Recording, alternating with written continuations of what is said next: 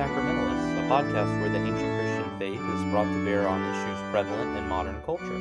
I'm your host for today, Father Wesley Walker, here to bring you the next installment in our series where we're reading the tracts for the times. Today we are continuing tract 27, which is John Cosin's work titled The History of Popish Transubstantiation. We will be reading chapters 3 through 4 today. Since Father Miles gave an introduction last time, I don't want to repeat him. However, I do want to make a quick point here about the tracts and our reading of them. First, uh, just because it's in the tracts and we're reading them doesn't mean we agree with all the points that they make. And this leads to the second point, which answers the question so why read them then? Well, the answer is that we read them because they're important to our understanding of Anglo Catholicism, the same way reading the Mayflower Compact and the Articles of Confederation might be helpful exercises in understanding American identity. While Anglo Catholicism and Tractarianism are distinct and different, they are part of the same evolutionary tree. So we read them in order to better understand the evolutionary development of what we now call Anglo Catholicism. So without further ado, let's jump into chapters 3 and 4 of Tract 27.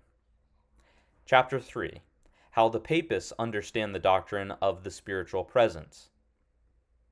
Having now, by what I have said, put it out of doubt that the Protestants believe a spiritual and true presence of Christ in the sacrament, which is the reason that, according to the example of the Fathers, they use so frequently the term spiritual in this subject, it may not be amiss to consider in the next place how the Roman Church understands that same word.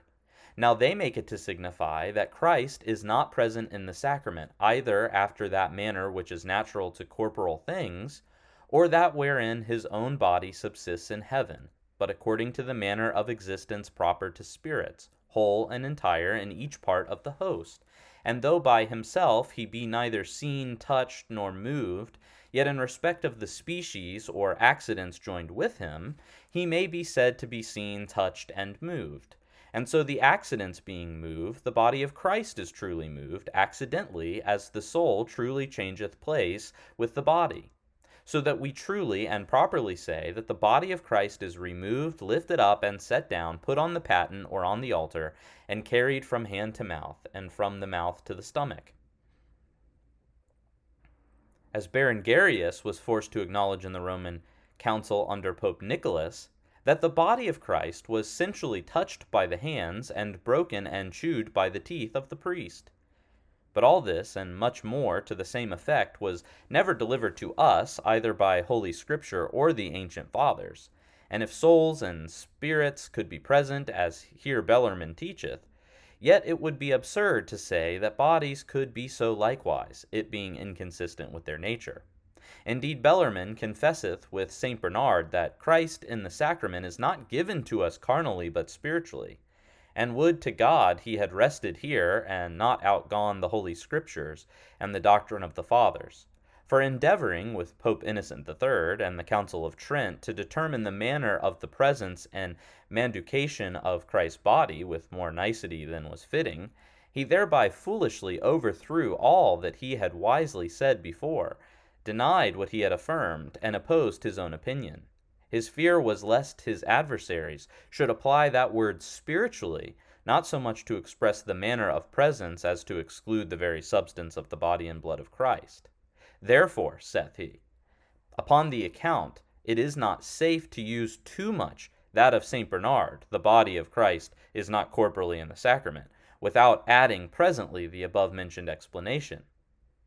How much do we comply with human pride and curiosity which would seem to understand all things? Where is the danger?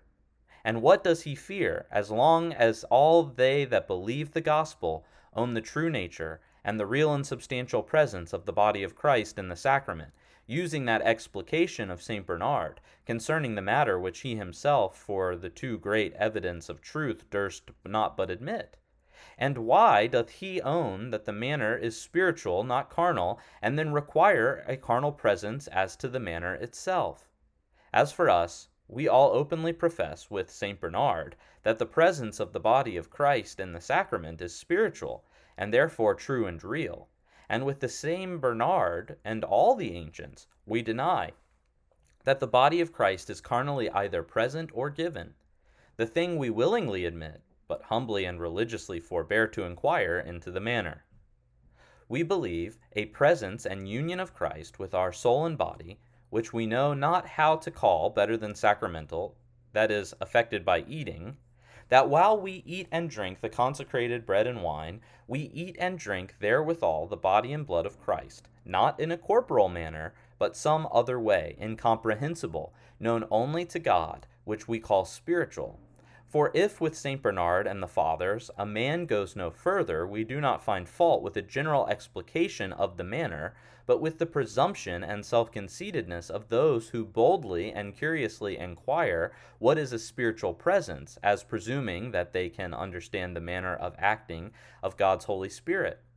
We contrariwise confess with the Fathers that this manner of presence is unaccountable, and pass finding out not to be searched and pried into by reason, but believed by faith.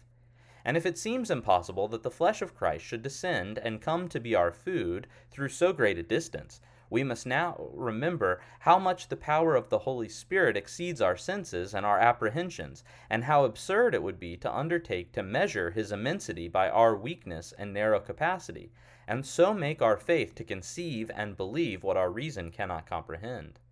Yet our faith doth not cause or make that presence, but apprehends it as most truly and really affected by the word of Christ. And the faith whereby we are said to eat the flesh of Christ is not that only whereby we believe that he died for our sins, for this faith is required and supposed to precede the sacramental manducation, but more properly that whereby we believe those words of Christ, This is my body, which was St. Austin's meaning when he said, Why dost thou prepare thy stomach and thy teeth? Believe, and thou hast eaten. For in this mystical eating, by the wonderful power of the Holy Ghost, we do invisibly receive the substance of Christ's body and blood, as much as if we should eat and drink both visibly. The result of all this, that the body and blood of Christ are sacrament- sacramentally united to the bread and wine, so that Christ is truly given to the faithful, and yet is not to be here considered with sense or worldly reason, but by faith, resting on the words of the gospel. Now it is said, that the body and blood of Christ are joined to the bread and wine, because that in the celebration of the Holy Eucharist the flesh is given together with the bread and the blood together with the wine. All that remains is that we should with faith and humility admire this high and sacred mystery, which our tongue cannot sufficiently explain, nor our heart conceive. Chapter 4 The Popish Doctrine of Transubstantiation. It is an article of faith in the Church of Rome that in the Blessed Eucharist the substance of the bread and wine is reduced to nothing, and that in its place succeeds the body and blood of Christ. The Protestants are much of another mind, and yet none of them denies altogether but that there is a conversion of the bread into the body, and consequently the wine into the blood of Christ. For they know and acknowledge that in the sacrament, by virtue of the words and blessing of Christ, the condition, use, and office of the bread is wholly changed. That is, of common and ordinary, it becomes our mystical and sacramental food. Whereby, as they affirm and believe, the true body of Christ is not only shadowed and figured, but also given indeed, and by worthy communicants truly received. Yet they believe not that the bread loseth its own, to become the substance of the body of Christ. For the Holy Scripture and the ancient interpreters thereof for many ages never taught such an essential change and conversion as that the very substance, the matter and form of the bread should be wholly taken away, but only a mysterious and sacramental one, whereby our ordinary is changed into mystic bread and thereby designed and appointed to another use, end, and office than before. This change, whereby supernatural effects are wrought by things natural, while their essence is preserved entire, doth best agree with the grace and power of God. There is no reason why we should dispute concerning God's omnipotency, whether it can do this or that, presuming to measure an infinite power by our poor ability, which is but weakness. We may grant that he is able to do beyond what we can think or apprehend and resolve his most wonderful acts into his absolute will and power. But we may not charge him with working contradictions. And though God's almightiness were able in this mystery to destroy the substance of bread and wine and essentially to change it into the body and blood of Christ, while the accidents of bread and wine subsist of themselves without a subject, Yet we desire to have it proved that God will have it so, and that it is so indeed. For that God doth it because he can is no argument, and that he wills it we have no other proof but the confident assertion of our adversaries. Tertullian against Praxeas declared that we should not conclude God doth things because he is able, but that we should inquire what he hath done. For God will never own the praise of his omnipotency whereby his unchangeableness and his truth are implied, and those things overthrown and destroyed which in his word he affirms to be. For take away the bread and wine, and there remains no sacrament. They that say that the matter and form of the bread are wholly abolished, yet will have the accidents to remain. But if the substance of the bread be changed into the substance of Christ's body by virtue of his words, what hinders that the accidents of the bread are not also changed into the accidents of Christ's body? They that urge the express letter should show that Christ said, This is the substance of my body without its accidents. But he did not say that he gave his disciples a fantastic body, such a visionary figment as Marcion believed, but that very body which is given for us, without being deprived of that extension and other accidents of human bodies, without which it could not have been crucified, since the maintainers of transubstantiation grant that the body of Christ keeps its quantity in heaven, and say it is without the same in the sacrament. They must either acknowledge their contradiction in the matter, or give over their opinion. Protestants dare not be so curious or presume to know more than is delivered by Scripture and antiquity. They firmly believe the words of Christ that make the form of this sacrament to consist in the union of the thing signified with the sign, that is, the exhibition of the body of Christ with the consecrated bread still remaining bread. By divine appointment, these two are made one, and though this union be not natural, substantial, personal, or local, by their being one within another, yet it is so straight and so true that in eating the blessed bread, the true body of Christ is given to us, and the names of the sign and thing signified are reciprocally changed, what is proper to the bread is attributed to the bread, and what belongs to the bread is affirmed of the body. And both are united in time, though not in place. For the presence of Christ in this mystery is not opposed to distance, but to absence, which only could deprive us of the benefit and fruition of the object. From what has been said, it appears that this whole controversy may re- be reduced to four heads. 1 concerning the signs, 2 concerning the things signified, 3 concerning the union of both, and 4 concerning their participation. As to the first, the Protestants differ from the Papists in this, that according to the nature of the sacraments and the doctrine of the Holy Scripture, we make the substance of bread and wine, and they accidents not only to be signs. In the second, they, not understanding our opinion, do misrepresent it, for we do not hold, as they say we do, that only the merits of the death of Christ are represented by the blessed elements, but also that his very body, which was crucified, and his blood, which was shed for us, are truly signified and offered, that our souls may receive and possess Christ as truly and certainly as the material and visible signs are by us seen and received. And so, in the third place, because the thing signified is offered and given to us as truly as the sign itself, in this respect we own the union betwixt the body and blood of Christ and the elements, whose use and office we hold to be changed from what it was before. But we deny what the papists affirm, that the substance of bread and wine are quite abolished, and changed into the body and blood of our Lord in such sort that the bare accidents of the elements do alone remain united with Christ's body and blood. And we also deny that the elements still retain the nature of sacraments when not used according to divine institution, that is, given by Christ's ministers, and received by his people.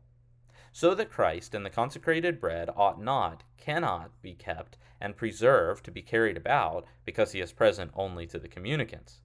As to the fourth and last point, we do not say that in the Lord's Supper we receive only the benefits of Christ's death and passion, but we join the ground with its fruits, that is, Christ with those advantages we receive from him, affirming with St. Paul that the bread which we break is koinonia, the communion of the body of Christ, and the cup which we bless, the communion of his blood. Of that very substance which he took of the Blessed Virgin and afterwards carried into heaven, differing from those of Rome only in this, that they will have our union with Christ to be corporal, and our eating of him likewise. And we, on the contrary, maintain it to be indeed as true, but not carnal or natural. And as he that receives unworthily, that is, with the mouth only, but not with a faithful heart, eats and drinks his own damnation, so he that doeth it worthily receives his absolution and justification. That is, he that discerns and then receives the Lord's body as torn and his blood as shed for the redemption of the world. But that Christ, as the papists affirm, should give his flesh and blood to be received with the mouth and ground with the teeth, this our words and hearts do utterly deny. So then, to sum up this controversy by applying it to all that hath been said, it is not questioned whether the body of Christ be absent from the sacrament duly administered according to his institution, which we Protestants neither affirm nor believe. For it being given and received in the communion, it must needs be that it is present, though in some manner veiled under the sacrament, so that of itself it cannot be seen. Neither is it doubted or disputed whether the bread and wine, by the power of God and a supernatural virtue, be set apart and fitted for a much nobler use, and raised to a higher dignity than their nature bears. For we confess the necessity of a supernatural and heavenly change, and that the signs cannot become sacraments but by the infinite power of God, whose proper right it is to institute sacraments in his church, being able alone to endue them with virtue and efficacy. Finally, we do not say that our blessed Savior gave only the figure and sign of his body.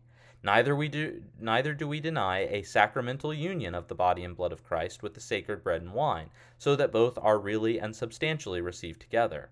But, that we may avoid all ambiguity, ambiguity, we deny that after the words and prayer of consecration the bread should remain bread no longer, but should be changed into the substance of the body of Christ nothing of the bread, but only the accidents continuing to be what they were before.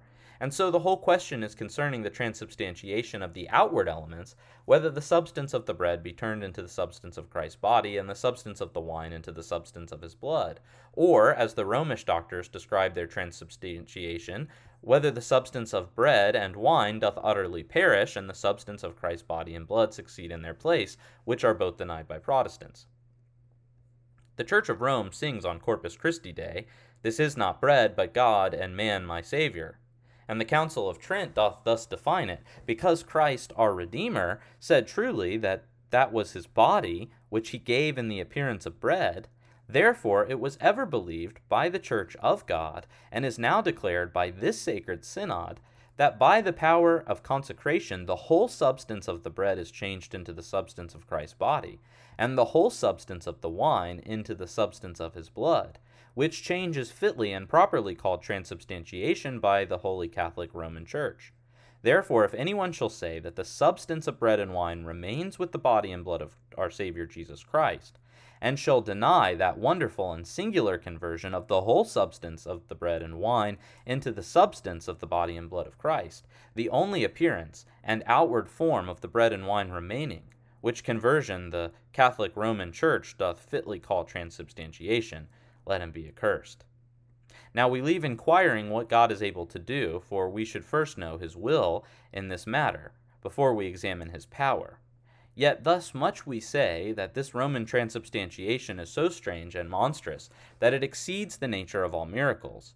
And though God by his almightiness be able to turn the substance of bread into some other substance, yet none will believe that he doth it as long as it appears to our senses that the substance of the bread doth still remain whole and entire. Certain it is that hitherto we read of no such thing done in the Old or New Testament, and therefore this tenet being as unknown to the ancients as it is ungrounded in Scripture, appears as yet to be very incredible, and there is no reason we should believe such an unauthorized figment, newly invented by men, and now imposed as an article of Christian religion. For it is in vain that they bring Scripture to defend this their stupendous doctrine, and it is not true what they so often and so confidently affirm, that the universal church hath always constantly owned it, being it was not so much as heard of in the church for many ages, and hath been but lately approved by the Pope's authority in the councils of Lateran and Trent. Well, there you have it, tract 27, chapters 3 and 4. Some interesting material here that certainly reflects earlier Tractarian attitudes towards Roman doctrines of transubstantiation. Fortunately, since the tracts were written, there's been quite a quite a bit of progress between Anglicans and Rome in a number of places, in particular on this doctrine. Well, if you like what we're doing, make sure to follow us on Facebook and Twitter, rate, review, and subscribe to us wherever you get your podcasts and share us with your friends. You can email us with feedback or show ideas at thesacramentalists at gmail.com, and also be sure to join the communion of Patreon saints over at Patreon for $5 a month. The peace of God, which passeth all understanding, keep your hearts and minds in the knowledge and love of God and of his Son, Jesus Christ our Lord. And the blessing of God Almighty, the Father, the Son, and the Holy Ghost be amongst you and remain with you always.